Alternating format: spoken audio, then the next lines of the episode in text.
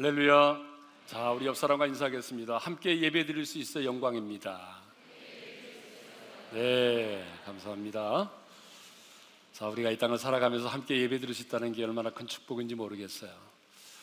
자, 오늘 하나님의 말씀은 예배소서 5장 31절에서 33절이 되겠습니다.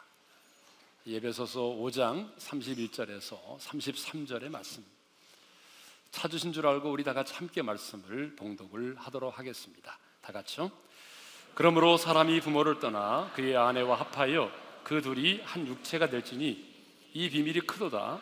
나는 그리스도와 교회에 대하여 말하노라. 그러나 너희도 각각 자기 아내 사랑하기를 자신같이 하고 아내도 자기 남편을 존경하라. 아멘.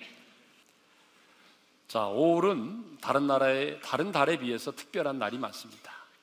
자, 5월 5일은 어린이날이죠.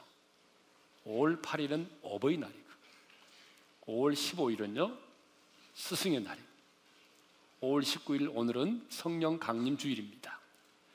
자, 내일 모레 5월 21일은 둘이 한 몸이라고 하는 뜻에서 부부, 부부의 날이죠.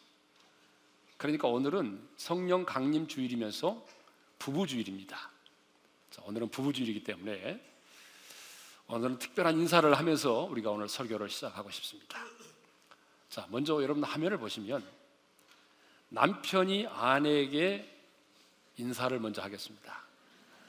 네, 같이 오신 분도 있고 같이 안 오신 분도 있는데 같이 오신 분은 마주보면서 하면 되고 같이 안 오신 분은 내 앞에 아내와 남편이 있다고 생각하면 되는데 당신 갈수록 예뻐지는 것 같다. 다 당신 기도 덕분이야. 다시 태어나도 당신밖에 없어. 이 세 가지 이거는 남편이 아내에게 하는 인사입니다.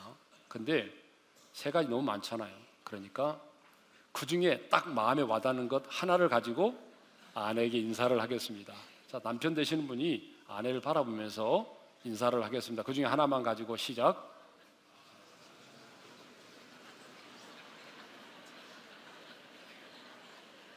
자, 하셨어요? 네, 안 하신 분들은 단위에 올라오십시오. 네. 이번에는요, 아내가 남편에게 이렇게 인사를 하도록 하겠습니다. 아이가 당신 닮아서 저렇게 똑똑하나 봐요. 당신이라면 뭐든지 할 수 있어요. 당신은 언제 봐도 멋있어. 이 세 가지 중에서 딱 마음에 와닿는 것, 딱 하나를 가지고 이제 남편에게 인사를 하겠습니다. 시작.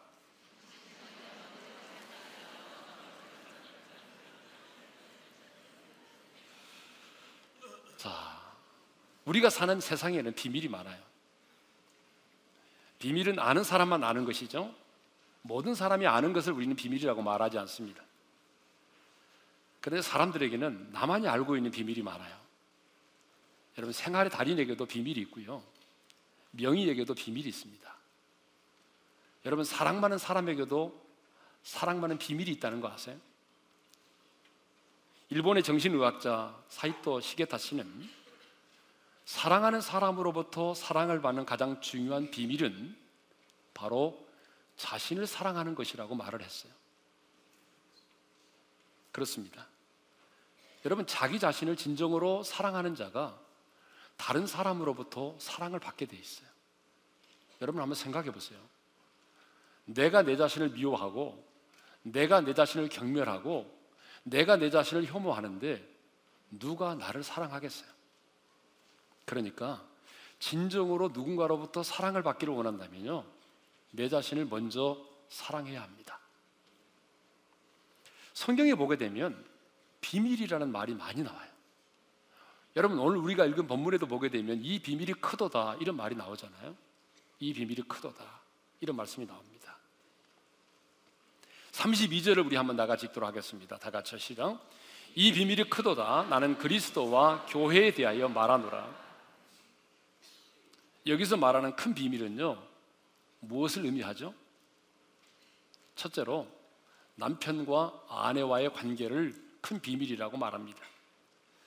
여러분, 31절을 우리 한번 읽겠습니다. 다 같이 시작. 그러므로 사람이 부모를 떠나 그의 아내와 합하여 그 둘이 한 육체가 될지니 그리고 이어서 나오는 말이 무슨 말이죠? 이 비밀이 크도다 그랬어요. 이 말씀은 언제 하셨어요? 하나님이 아담과 하와를 지으시고 난 다음에 그들에게 하신 말씀이에요. 하나님께서 천지 만물을 창조하셨고 그리고 아담을 지으셨어요. 그리고 성경에 보니까 이렇게 돼 있죠. 하나님 보시기에 좋았더라. 하나님이 창조한 모든 것이 하나님 보시기에 다 좋았어요. 근데 유일하게 하나님 보시기에 좋지 않았다고 하는 게 하나 있어요. 여러분 그게 뭐죠? 아담이 혼자 사는 것이었어요. 그래서 하나님은 그 아담을 위해서 돕는 배필인 하와를 지으셨죠. 자, 여러분 창세기 2장 18절 말씀을 우리 다 같이 읽겠습니다. 시작. 사람이 혼자 사는 것이 좋지 아니하니 내가 그를 위하여 돕는 배필을 지으리라 하시니라. 자, 사람이 혼자 사는 것이 좋지 않다라고 하나님 말씀하셨어요. 이것을 보게 되면 여러분 외로움과 고독은 하나님이 되게 싫어하세요. 외로움과 고독을 하나님이 싫어하십니다.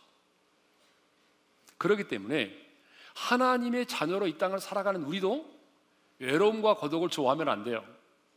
하나님은 하나님의 자녀된 저와 여러분들이 외로움과 고독 속에 사는 걸 원하지 않으세요.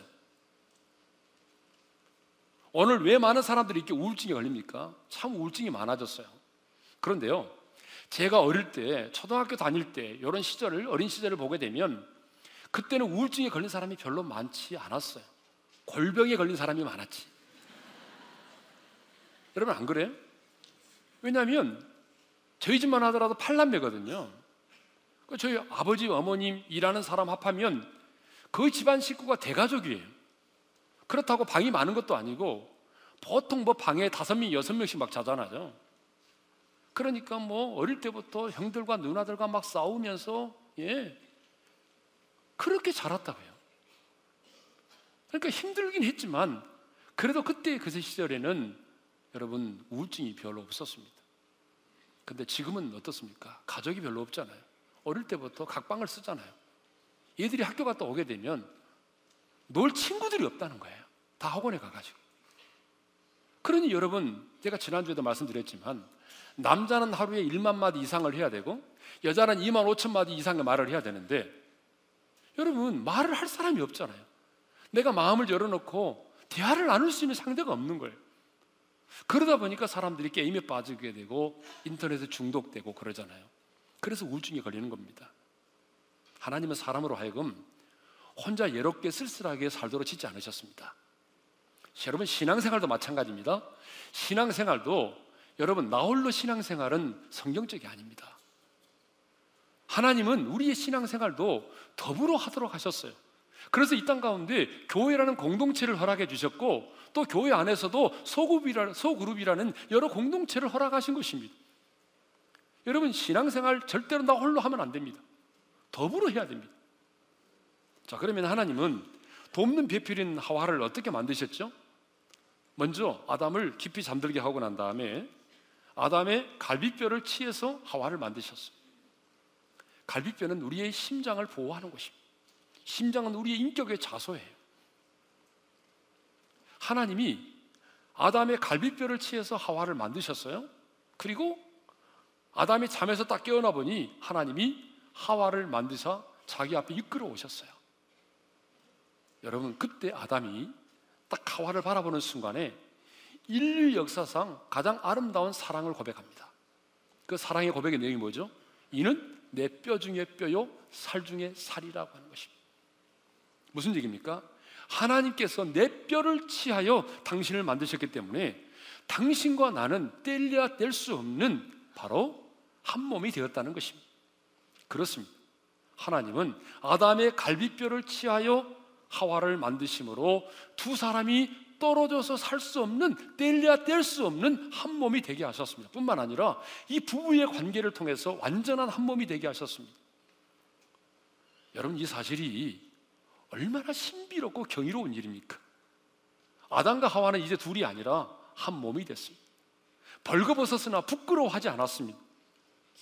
여러분 이것이 부부의 신비입니다. 여러분 오늘 우리 부부도 마찬가지죠. 어느 날 전혀 다른 두 사람이 이 땅에 태어났습니다. 그런데 그 많고 많은 사람들 가운데 두 사람이 만나게 됐어요. 그리고 서로 사랑의 감정을 갖게 됐고, 그리고 부모의 동의를 얻어서 결혼을 하게 되고 두 사람이 연합하여 한 몸이 됐습니다. 여러분, 두 사람이 합하여 이 말은 부부의 관계를 맺는다는 것을 의미합니다.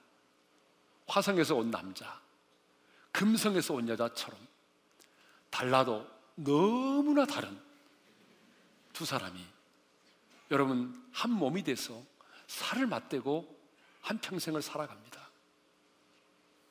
분명히 1 더하기 1은 2가 돼야 되는데 1 더하기 1은 1이 되는 게 결혼의 신비입니다.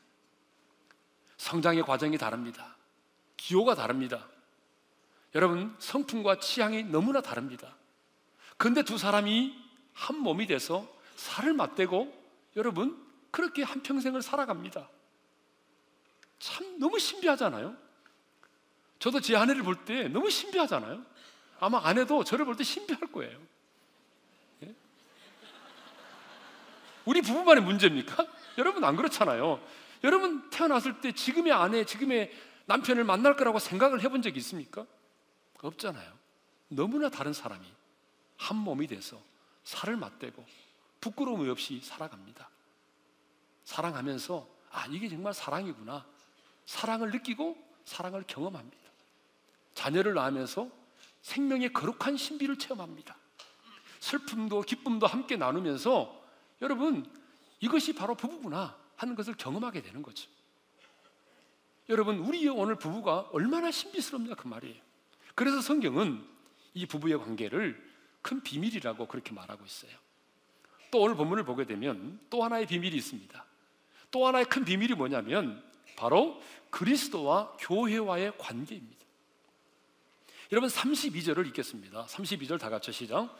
이 비밀이 크도다. 나는 그리스도와 교회에 대하여 말하노라. 지금 문맥을 보게 되면 바울은 남편과 아내와의 관계에 대하여 쭉 얘기를 하고 있습니다.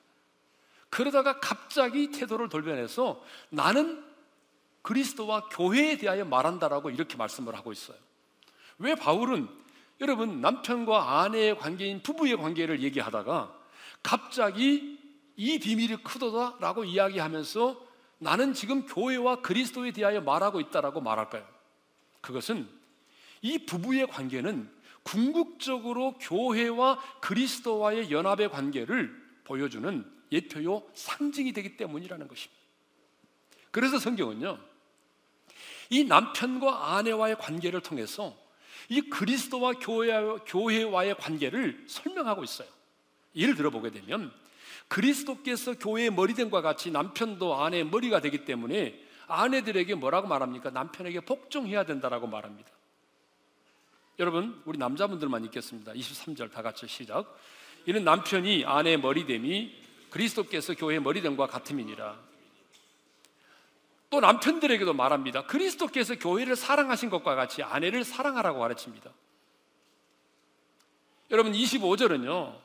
이번에는 자매들이 한번 읽어보겠습니다. 원래는 반대로 읽어야 되는데 자 남편들 다 같이 아내들만 읽겠습니다. 시작. 남편들아 아내 사랑하기를 그리스도께서 교회를 사랑하시고 그 교회를 위하여 자신을 주신 것 같이 하라. 여러분 그냥 사랑하라고 말하지 않아요. 교회와 연관되어서 말씀하고 있어요. 그냥 복종하라고 말하지 않아요. 그리스도가 교회의 머리 되기 때문에 복종하라는 거예요. 장차 우리가 들어갈 천국을 말할 때도 신부가 남편을 위하여 단장한 것 같더라. 그렇게 요한계시록 21장 3절에 말하고 있잖아요. 자, 이것을 보게 되면 부부의 관계처럼 그리스도와 여러분 교회의 관계도 역시 너무나 신비하고 비밀스러운 관계라고 하는 것입니다. 그러므로 부부의 관계를 통해서 하나됨을 경험하고 부부의 관계를 통해서 거룩한 신비를 경험한 자만이 오늘 그리스도와 교회의 하나됨과 그 거룩한 신비를 경험할 수 있다는 얘기입니다. 저는요, 목회를 시작할 때만 해도 교회론이 그렇게 중요한지 몰랐어요. 근데 제가 목회를 하면 할수록 깨달아지는 게 뭐냐 그러면 야, 이 교회론이 참 중요하구나 하는 것을 새삼 느끼고 있습니다. 여러분, 교회가 뭡니까? 교회란 건물이 아닙니다. 교회란 조직이 아니에요. 교회가 뭐죠? 여러분, 교회라고 하는 것은요, 여러분, 예수 그리스도의 몸입니다. 교회는, 교회 머리는 예수 그리스도이시고요. 여러분, 우리 성도들은 여러분, 남녀를 불문하고 인종을 초월해서 예? 교단과 교포를 초월해서 국가를 초월해서 누구든지 예수를 믿고 영접하기만 하면 여러분 그리스도의 몸에 접붙임 바 돼서 그 몸의 지체가 되는 것입니다. 그래서 30절에 이런 말씀이 있어요. 다 같이 읽겠습니다. 시작. 우리는 그 몸의 지체임이라. 교회가 바로 이런 것입니다. 이것을 보면 교회는 부부의 관계와 같이 정말 신비한 것입니다. 그렇기 때문에 여러분 이 부부 관계의 영광스러운 비밀을 알고 경험하는 자가 바로 그리스도와 그의 몸인 교회의 영광스러운 비밀을 이해할 수 있다는 것입니다. 그러므로 우리는 부부의 관계를 통해서 하나님의 사랑을 경험해야 됩니다.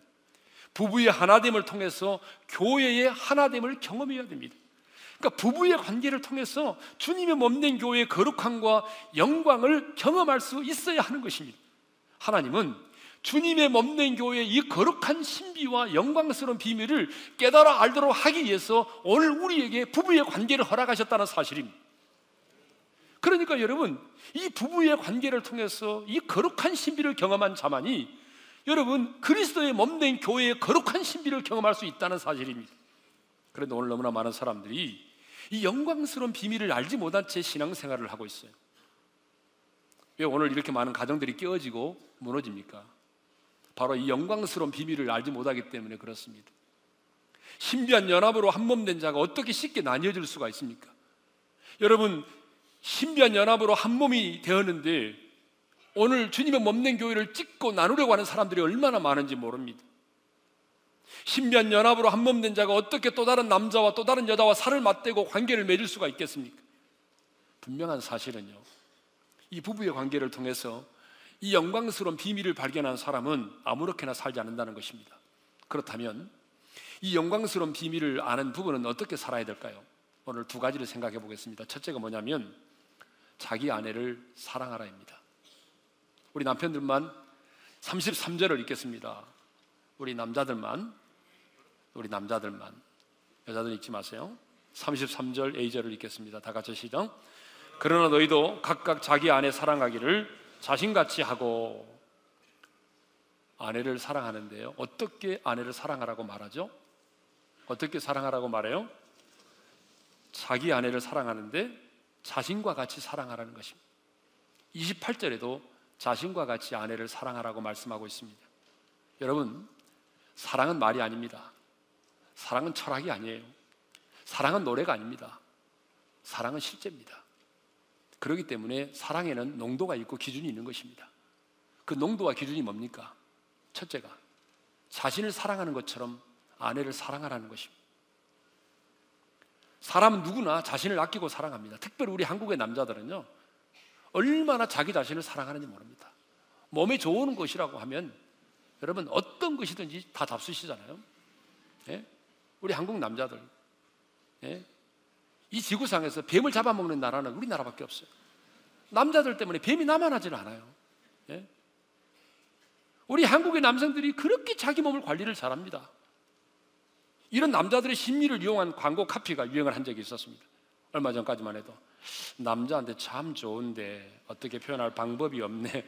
직접 말하기도 그렇고 뭐 그런 광고 있었잖아요. 예. 이런 광고를 보면 우리 한국 남자들이 얼마나 자기 자신의 몸을 사랑하는지 알 수 있습니다. 자신의 몸을 위해서 술도 끊고 담배도 끊고 운동도 합니다. 그런데 하나님 말씀하십니다. 네가 그렇게 네 자신을 사랑하는 것과 같이 너의 아내를 사랑해라. 연약한 그릇인 아내를 너의 몸처럼 사랑하라. 그렇게 하나님이 말씀하십니다. 그러면 왜 남편은 자신을 사랑하듯 아내를 사랑해야 될까요? 여러분 그 이유는 너무 간단합니다. 28절 하반절에 나와 있어요. 다 같이 읽겠습니다. 시작. 자기 아내를 사랑하는 자는 자기를 사랑하는 것이라. 여러분, 왜 내 아내를 내 몸을 사랑하듯이 사랑해야 됩니까? 그것은 내 아내를 내 몸을 사랑하듯 사랑하는 것은 곧 내 자신을 사랑하는 것이 되기 때문이라는 거예요. 왜 그래요? 그것은 우리 두 사람이 둘이 결혼해서 한 몸이 되었기 때문에 그래요.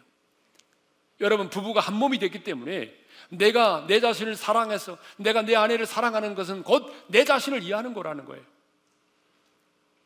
여러분, 이 사실을 아셔야 돼요. 그러므로 아내에게 상처를 주는 것은 곧 내게 상처를 주는 것이고 내가 내 아내를 구박하는 것은 내 자신을 구박하는 것이고 내가 내 자신을 미워하는 것은 내 아내를 미워하는 것은 곧 내 자신을 미워하는 것이 된다는 거죠. 왜? 우리 두 사람은 한 몸이니까. 둘이 한 몸이기 때문에. 그런데 어리석은 남편들이 이 사실을 잘 몰라요. 아내가 아프다고 하면 또다시 장가들 수 있다는 그런 흐뭇한 생각에 좋아하는 사람들이 있어요. 얼마나 어리석은 사람인지 모릅니다. 또 성경은 남편들에게 아내를 어떻게 사랑하라고 말하냐면 사랑의 농도와 기준 두 번째는요. 그리스도께서 교회를 사랑하듯 아내를 사랑하라고 말씀하십니다. 여러분 25절을 읽겠습니다. 다 같이 시작. 남편들아 아내 사랑하기를 그리스도께서 교회를 사랑하시고 그 교회를 위하여 자신을 주신 같이 하라. 여러분 우리 주님이 몸된 교회인 우리를 어떻게 사랑하셨습니까? 죽도록 사랑하셨지 않습니까? 자신을 내어 주셨잖아요. 십자가에 달려 죽도록 우리를 사랑하셨잖아요. 여러분 우리를 사랑하기 때문에 여러분 자기의 모든 것을 내려놓으셨잖아요. 수치와 조롱과 멸시도 받으셨잖아요. 피는 생명인데 자기의 생명도 아낌없이 우리를 위하 내어 주셨잖아요. 주님이 교회인 우리를 그렇게 사랑한 것처럼 너희도 너희 아내를 그렇게 사랑하라고 성경은 우리에게 가르치고 있습니다. 사랑하는 성도 여러분, 사람은요, 사랑을 먹고 살게 돼 있습니다. 왜? 하나님의 형상대로 지음 받았기 때문에. 하나님은 사랑입니다. 하나님의 대표적인 성품이 사랑입니다. 근데 그 하나님이 사랑이신 하나님이 당신의 형상대로 우리 인간을 지었어요. 그렇기 때문에 우리 인간도 여러분 사랑을 먹고 살게 되어 있습니다.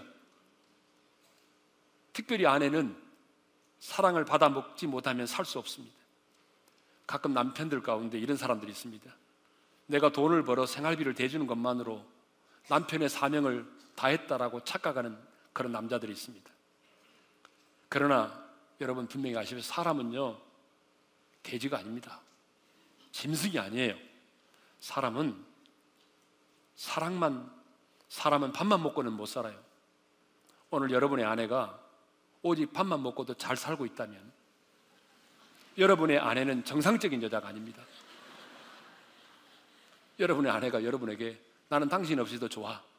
돈만 한 달에 꼬박박 챙겨줘. 이런 아내가 있다면 정상적인 여자가 아닙니다.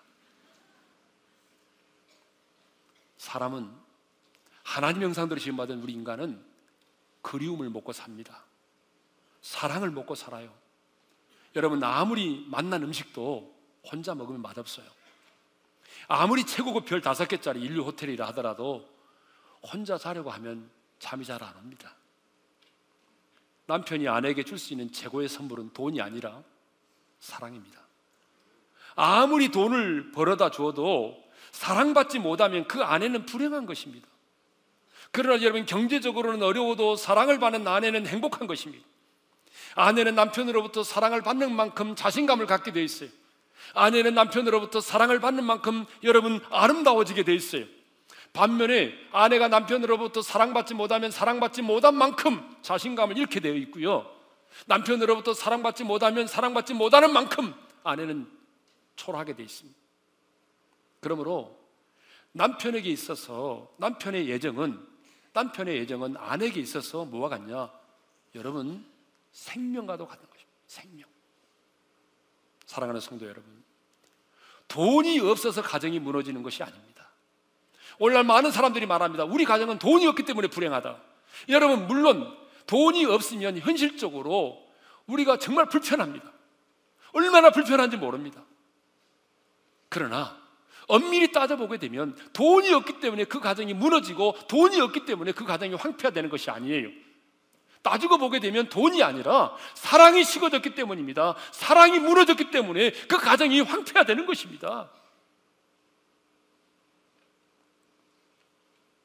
그러므로 이제 자신의 몸을 사랑하듯이 주님의 몸된 교회를 사랑하듯이 여러분의 아내를 사랑할 수 있기를 바랍니다.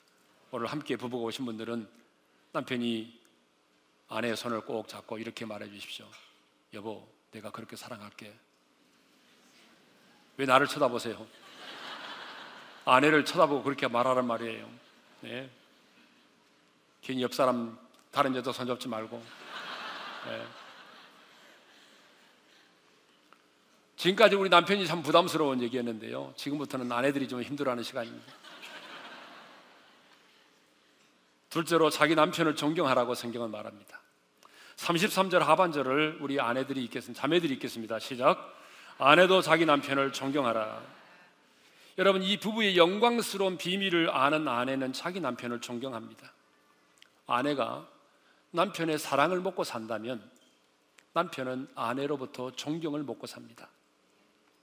그러므로 남편은 자기 아내로부터 존경을 받지 못하고 무시를 당하게 되면 여러분 자기 자신도 모르게 자신을 존귀하게 여겨주는 여자에게 마음을 빼앗기게 돼 있어요. 여러분 상담학자들이 임상학적으로 얻은 결론 가운데 하나가 뭐냐면 남편들의 외도 뒤에는 남편을 무시하고 깔보았던 아내들의 경멸이 있었다는 것입니다. 여러분 제가 목회자로서 상담을 많이 하는데 정말 이 말이 맞아요. 바람 피는 남자들 보게 되면 남편을 무시하는 아내가 뒤에 있어요. 남편을 경멸하는 아내가 뒤에 있단 말이에요. 남자는 아무리 세상의 사람들로부터 존경을 받아도 직장에서 존경을 받아도 가정에서 자기 아내와 자녀들로부터 존경을 받지 못하면 남자는요, 남편은 삶의 이유를 상실하게 돼 있습니다. 그런데 요즘 남편을 무시하고 경멸하는 아내들이 너무나 많습니다. 한간에 떠도는 유머들 가운데 보니까 여러분 남자를 비하하는 그런 유머들이 더 많아요.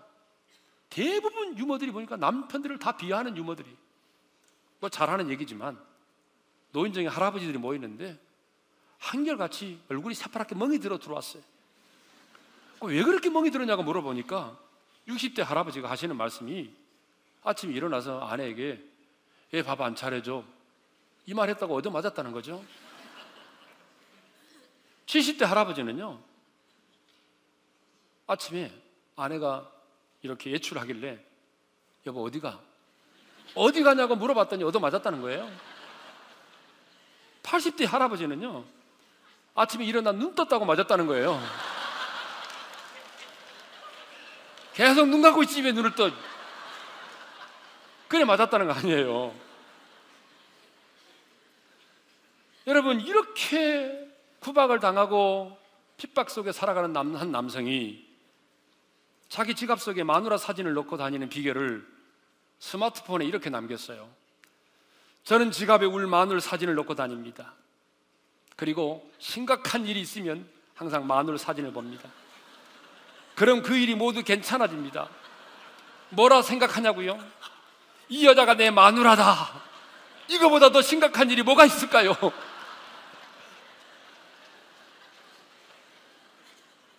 여러분 오죽하면 남편이 자기 마누라 사진을 지갑 속에 놓고 다니면서 힘들 때마다 쳐다보며 위로를 받겠습니다. 남편을 존경하라고 말하면요. 많은 아내들이 이렇게 말하더라고요. 존경받을 만한 짓을 해야지 존경하지. 이렇게 말을 해요. 정말 남편들 가운데 존경은 커녕 죽이고 싶도록 미운 남편도 있습니다. 예? 그런 남편이 있죠. 예? 이때 아멘하면 곤란해요. 근데 성경을 보게 되면 성경을 보니까 허물이 있는 남편이지만 있는 모습 그대로 남편을 존경해서 복을 받은 현숙한 아내들이 있어요. 딱 두 사람만 예를 들게요. 첫 번째 사람은 아브라함의 아내 사라입니다. 아브라함은 자기 혼자 살아남겠다고 부인인 자신을 누이라고 속이는 거짓말을 했어요. 그리고 자기 혼자 살아남겠다고 부인인 자신을 다른 남자의 침실로 보내버린 사람이에요. 여러분, 이런 인간이 어디 있어요? 자기 혼자 살아남겠다고 자기 부인을 다른 남자의 침실로 보낸 사람이 어디냐고 그 말이에요. 아내 입장에서 보게 되면 배신자입니다. 그럼에도 불구하고 살아낸 그럼에도 불구하고 남편을 향한 존경심을 버리지 않았습니다. 그랬더니 하나님께서 그 믿음을 보시고 사라를 위기의 순간에 구출해 내시고 그리고 아브라함의 가정에 복을 주셨습니다. 또 한 사람 케이스 듣게요. 이삭의 아내 리브가입니다. 여러분, 아내 입장에서 보게 되면 남편 이삭은요, 카리스마가 없어요. 저 그런 우리 자매님들 정말 많이 만났거든요. 저한테 그렇게 말한 분이 여기 많이 계실 거예요. 목사님, 우리 남편은요, 참 착해요. 근데 카리스마가 없어요. 너무 무능해요. 사람은 좋은데 답답해 못 살겠어요. 이런 분들이 많아요. 대표적으로 이삭이 그런 사람이었어요. 이삭은 그 시대에 우물을 파잖아요. 그러면 우물이 얼마나 중요해 목축업을 하는 사람에게.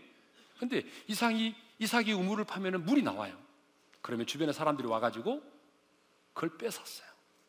그러면 말없이 또 다른 곳에 가서 우물을 파잖아요. 근데 다른 사람이 우물을 파면 물이 안 나오는데 놀랍게도 이삭이 우물을 파면 물이 나온다는 거예요. 그럴 때마다 사람들이 와가지고 이 핑계 저 핑계 대면서 그 우물을 다 빼앗아 버린 거예요. 그러니까 이삭은 맨날 남 좋은 일만 시키는 거예요.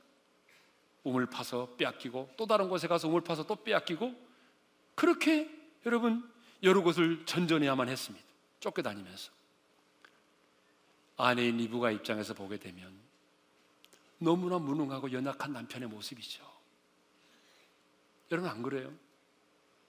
여러분 남편이요 어떤 새로운 일들을 시작해가지고 가게 버려가지고 사업이 잘 됐는데 또 빼앗기고 또 가서 오픈해가지고 또 잘 되는데 또 빼앗기고 여러분 남편이 그렇다고 한다면 여러분 어떻게 반응하겠습니까? 제가 말하지 않아도 다 알아요. 여러분들은 진짜 속에서 우라가 치밀어서 못 견딜 거예요.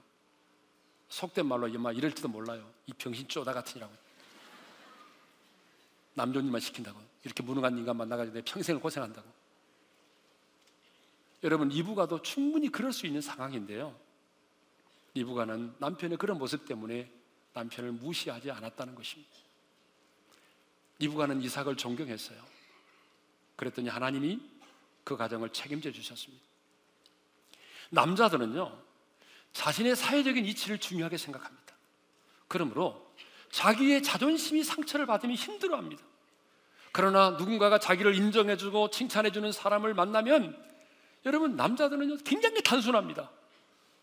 자신을 인정해주고 칭찬해주고 격려해주면요, 자기의 온 목숨을 다 바쳐서라도 여러분, 생명까지 바친 충성을 합니다. 아멘은 한 사람밖에 안 하시네. 그러므로 여러분 남편의 권위를 인정해 주시기를 바랍니다. 여러분 남편이 가정의 머리됨을 인정해 주십시오. 여러분 남편에게 약점이 있고 허물이 있어도 존경해 주십시오. 남편은 아내로부터 자기 아내로부터 역시 당신이야 세상에 당신 같은 사람 없어요. 당신이 최고예요. 여러분 이런 말을 듣고 싶어 합니다. 이런 말을 들으면요 온 마음 다해 충성합니다. 그래서 여러분, 자, 여러분이 안 하니까 제가 억지로라도 시키겠습니다. 자매님들 저를 따라서 남편을 보면서 저를 따라서 해주세요. 역시 당신이야. 세상에 당신 같은 사람은 없어요. 날 보지 말고 당, 당신 남편을 보고 하라 그 말이에요. 당신 최고예요. 예. 여러분 우리 남자들 이런 말 들으니까 기분이 좋아요, 안 좋아요? 이렇게 기가 죽었어요. 이 말도 제대로 못해요. 네. 여러분 주변을 보십시오. 아내가 남편을 존경하는 가정은요, 남편도 잘 되고 자식도 잘 됩니다. 사랑하는 성도 여러분, 부부의 관계를 통해서 이 영광스러운 비밀을 아는 사람은요, 서로 사랑하고 서로 존경합니다. 남편은 자기 아내를 사랑하고 아내는 자기 남편을 존경합니다. 근데 여기서 중요한 게 나옵니다. 제가 성경을 묵상하다 보니까 너무 중요한 게 나왔어요. 자, 아내를 존경하고 아내를 사랑하고 남편을 존경하라 이렇게 돼 있잖아요. 그 앞에 분명히 자기 아내를 사랑하고 자기 남편을 존경하고 이렇게 돼 있어요. 이 말은 무슨 말이냐면 자기 아내를 사랑하는 것이 아니라 요즘에 노래방의 도우미를 사랑하고 인턴을 사랑하고 요즘에 그런 인간이 많아졌어요. 인턴을 사랑하고 미쓰리를 사랑하는 사람이 많아졌어요. 그러니까 성경은 말합니다. 자기 아내를 사랑하라, 자기 아내를. 다른 여자 사랑하지 말라는 거예요. 예? 남편들도 마찬가지죠. 자기 남편을 자기 남편을 존경하라고 말하지 강남의 제비를 존경해라. 예? 직장의 상사를 더 존경해라. 그렇게 말하지 않는다는 거죠. 오늘 우리 중에 혹시 정말 오늘 우리 중에 내 아내 아닌 또 다른 여자를 사랑하는 분이 있다면 내가 내 남편 외에 또 다른 남자를 내가 흠모하고 있다면 오늘 이 시간에 깨끗하게 정리하세요. 예. 정말 정리하시기 바랍니다. 존말할 때. 예. 예. 이렇게 사랑과 존경이 가정의 초석이 되고 기둥이 될 때에 여러분 그 가정은 흔들리지 않습니다. 사랑과 존경이 함께할 때에 사단이 넘볼 수 없는 가정이 되는 것입니다. 그런데요, 이제 마지막으로 우리가 정말 중요하게 생각해야 될 부분이 하나 있습니다. 우리가 아무리 부부의 비밀을 알아도 우리 힘과 우리 결심만으로는 이렇게 사랑할 수가 없고 이렇게 존경할 수가 없다는 것입니다. 성령의 도우심이 필요하다는 것이죠. 그래서 바울은 여러분 우리에게 이 말씀을 주시기 전에 에베소서 5장 18절에서 오직 성령의 충만을 받으라고 명령을 하고 있는 것입니다. 우리 다 같이 읽겠습니다. 시작. 술 취하지 말라. 이는 방탕한 것이니 오직 성령으로 충만함을 받으라. 따라서 합시다. 오직 성령으로 충만함을 받으라. 여러분 이것은 명령입니다. 명령이에요. 받아도 되고 안 받아도 되는 문제가 아닙니다. 선택이 아닙니다. 이건 필수입니다. 바울은 성령의 충만을 받으라 이렇게 명령한 이후에 성령 충만한 삶이 어떤 것인지를 이 예배서서 5장 19절부터 쭉 설명하고 있어요. 그래서 예배장 5장 19절에서는 성령 충만한 사람에게 가장 먼저 나타나는 열매가 뭐냐 그러면 찬양입니다. 찬양. 시와 찬미와 신령한 노래들로 서로 화답한다는 거예요. 두 번째로 20절에 보게 되면 여러분 범사에 그리스도 범사에 항상 감사한다는 거예요. 세 번째로 21절에 보게 되면 그리스도를 경외함으로 피차 복종한다는 거예요. 그리고 그 다음에 22절부터 33절까지는 무슨 관계를 얘기하죠? 아내와 남편의 관계를 이야기하고 있어요. 무슨 말이냐면 성령의 충만을 받을 때에만이 성령의 충만을 받을 때 성령의 충만이 뭐죠? 성령의 지배를 받는 거죠. 성령의 지배를 받을 때에만이 남편이 아내를 그렇게 사랑할 수 있다는 거예요. 내가 내 아내를 사랑해야지 여러분 마음 먹은다고 되는 게 아닙니다. 인간의 힘과 인간의 결심과 인간의 의지만으로는 되지 않아요. 하나님의 거룩한 성령께서 나를 지배하고 나를 다스릴 때에 여러분 우리 인간은 성령의 능력으로 내 아내를 내 자신을 사랑하듯 사랑하는 것이고 주님이 교회를 사랑하듯이 내 아내를 그렇게 사랑하는 것입니다. 성령의 충만을 받을 때 비로소 아내도 남편의 약점과 허물이 있음에도 불구하고 남편의 권위를 인정하고 남편의 가정의 머리됨을 인정하고 그리고 약점과 허물이 있음에도 불구하고 내 남편을 존경할 수 있는 것입니다. 내 인간의 힘과 내 인간의 결심만으로 안 되기 때문에 성경은 우리에게 말씀합니다. 성령의 충만을 받으라. 여러분 성령의 충만을 받으셔서 정말 아내를 그렇게 사랑하시고 여러분의 남편을 그렇게 존경하셔서 여러분 사랑과 존경이 여러분의 가정의 초석이 되고 기둥이 되고 여러분의 가정의 울타리가 돼서 사탄이 여러분의 가정을 넘나보지 못하는 그런 하나님의 임재가 충만한 작은 예된 동산이 되기를 주님의 이름으로 축원합니다. 하나님의 사랑과 그리고 남편을 향한 존경하는 마음이 우리 가정에 충만하기를 소망하면서 우리 찬송가 559장 사철의 봄바람 불어입고 찬양하며 나가겠습니다. 사철의 봄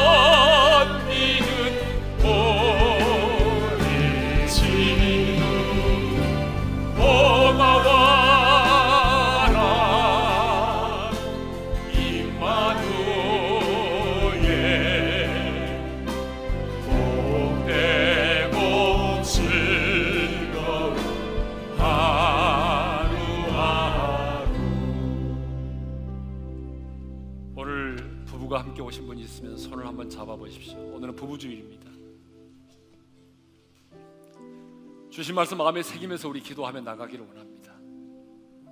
사랑하는 성도 여러분, 오늘 하나님의 사람 사도 바울은 우리에게 이렇게 말합니다. 이 비밀이 크도다. 여러분 우리의 부부됨이 참으로 놀라운 너무나 신비스러운 비밀이죠. 너무나 다른 두 사람이 이렇게 만나서 한 몸이 돼서 살을 맞대고 한 평생을 살아간다는 것 얼마나 신비스러운 일입니까? 그런데 이 부부의 비밀을 아는 자가 교회와 그리스도의 몸된 교회의 신비를 안다는 것이죠. 여러분이 이 비밀을 깨달으셨다면 이제 여러분은 아내를 사랑하셔야. 여러분의 아내를 사랑하십시오. 내 자신을 사랑하는 것 같이 주님이 우리를 사랑하신 것처럼 내 아내를 그렇게 사랑하십시오. 여러분 사랑할 수 있는 시간이 아주 짧습니다. 아내된 자매 여러분, 여러분의 남편을 존귀 여겨 주십시오. 여러분 남편에게도 약점이 있고 허물이 있습니다. 부족함이 많아요. 그렇지만 있는 모습 그대로 인정하고 존경해 주십시오. 사실 우리 힘과 능력으로는 그렇게 사랑하고 존경하기가 어렵습니다. 그래서 바울은 말합니다. 성령의 충만을 받으라. 성령의 충만을 받으면 성령님이 너의 감정과 너의 의지를 지배하면 너의 힘과 능력을 뛰어넘는 성령의 능력으로 네가 네 아내를 그렇게 사랑할 수 있을 것이고 네가 네 남편을 존경할 수 있을 것이다. 그래서 우리는 성령의 충만을 사모하는 것입니다. 사랑과 존경이 우리 가정의 기초가 되고 초석이 될 때 여러분 사탄은 우리의 가정을 넘나들지 못할 것입니다. 오늘 주신 말씀을 마음에 새기면서 기도할 텐데 첫 번째 기도의 제목들입니다. 하나님, 우리 부부가 함께 살아가면서 이 부부의 큰 비밀을 경험하게 도와주십시오. 두 번째, 나는 남편으로서 아내를 사랑하게 하시고 아내된 나는 내 남편을 존경하게 도와주십시오. 세 번째, 내 힘으로는 사랑할 수 없고 존경할 수 없습니다. 성령의 충만을 받기를 원합니다. 성령의 능력으로 내가 사랑하고 존경하기를 원합니다. 내게 사랑과 존경할 수 있는 능력을 내게 주십시오.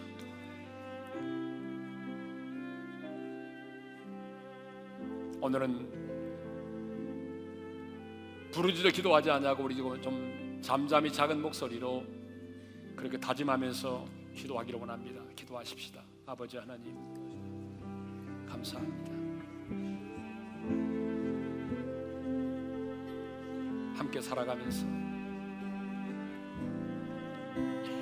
부부의 비밀을 경험하게 도와주십시오. 얼마나 신비하고 경이로운지 이 신비스러운 부부의 관계를 통해서 교회와 그리스도의 관계를 경험하게 하여 주시고 하나님의 사랑을 느끼게 하시고 주님 없는 교회의 거룩한 영광과 신비를 경험할 수 있도록 도와주십시오. 주님, 아내를 그렇게 사랑하기를 원합니다. 내 자신을 사랑하듯 주님이 우리를 사랑하듯이 아내를 사랑하기를 원합니다. 아니 약점과 허물이 있음에도 불구하고 내 남편을 존귀 여기기를 원합니다. 그런데 주님 내게는 그런 힘이 없습니다. 그렇게 할 만한 능력이 없습니다. 성령님 충만하게 기름 부으시고 능력으로 역사해 주셨어요. 성령님 내 감정을 지배하시고 내 입술을 주관하시고 내 의지를 다스려 주셨어요. 내 힘을 뛰어넘는 성령의 능력으로 아내를 사랑하게 하시고 남편을 존경하게 도와주셨어요.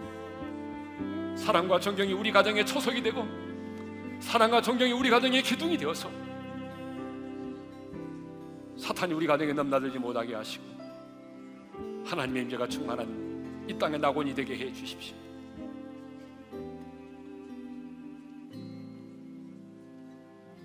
주님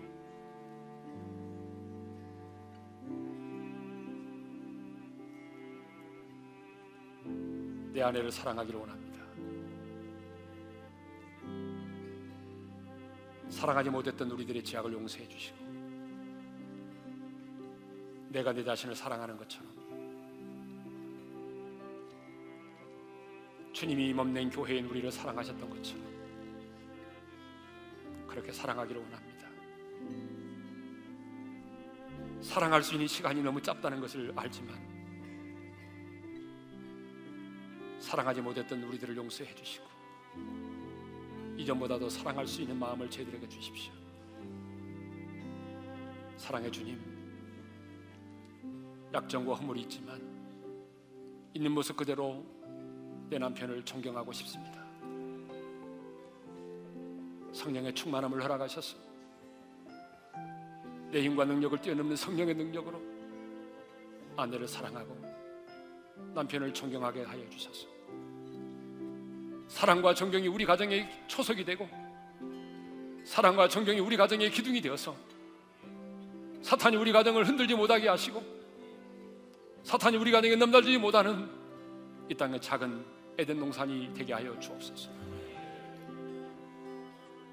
이제는 우리 주 예수 그리스도의 은혜와 하나님 아버지의 극진한 그 사랑하심과 성령님의 감동하심과 교통하심과 축복하심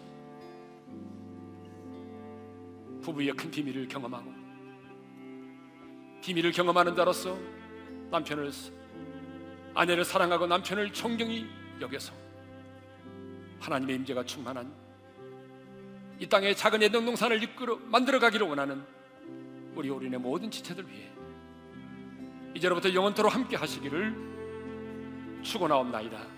아멘.